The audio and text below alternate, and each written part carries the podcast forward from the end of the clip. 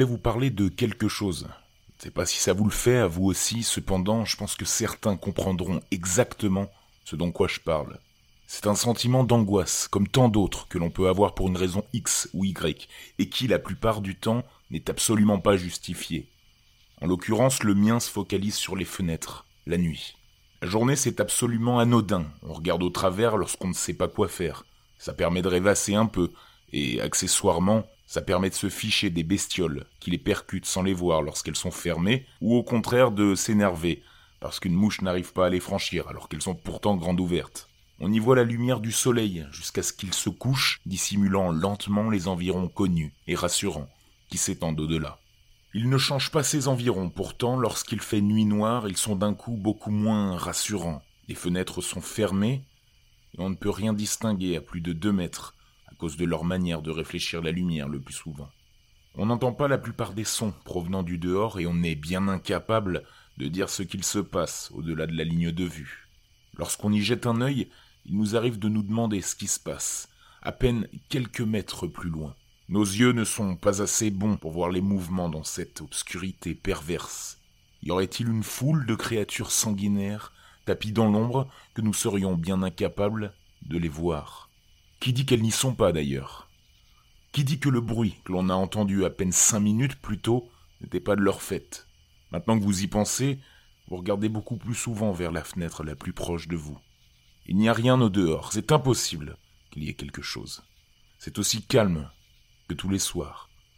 Et pourtant, pour ceux qui en ont un, lorsque le chien se met subitement à aboyer de toutes ses forces, poils hérissés tout le long de l'échine, en regardant dehors, cela fait un énorme bond de surprise. Et après, on ne peut que se demander qu'a-t-il vu? Et ça, c'est seulement lorsque vous êtes avec d'autres personnes ou en train de regarder la télé. Le pire, c'est quand votre maison ou votre appartement est totalement silencieux. Lorsqu'il n'y a que vous pour troubler la quiétude des lieux avec les bruits de vos pas. Et quand vous regardez vers ces fenêtres, dissimulant le monde extérieur, vous ne pouvez en détacher le regard, car il n'y a absolument rien pour détourner votre attention, pour répartir votre concentration.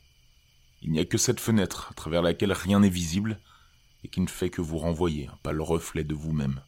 Faites encore diminuer la lumière, laissez juste une petite lampe allumée dans une pièce voisine ou une bougie sur la table, et l'atmosphère devient encore plus oppressante.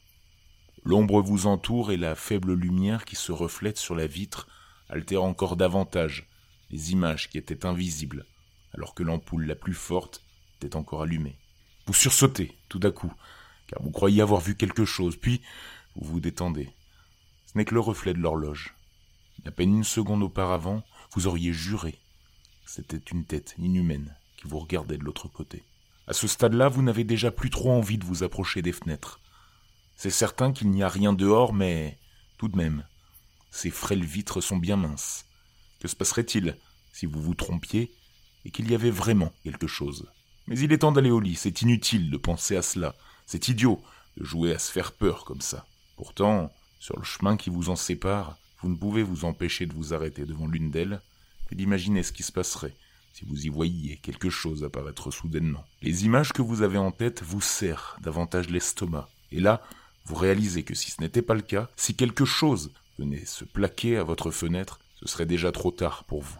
La chose ou la personne vous aurait vu, et il y a fort à parier qu'elle chercherait à vous atteindre. Qu'est-ce qui l'empêcherait alors de briser la fenêtre et de vous poursuivre dans votre domicile, jusqu'à ce qu'elle réussisse enfin à vous mettre la main dessus?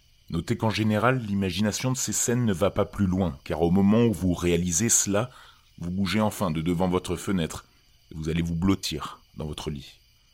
Cependant, même sous votre couverture, vous ne pouvez ignorer cette vérité. Il y a une fenêtre qui donne dans votre chambre.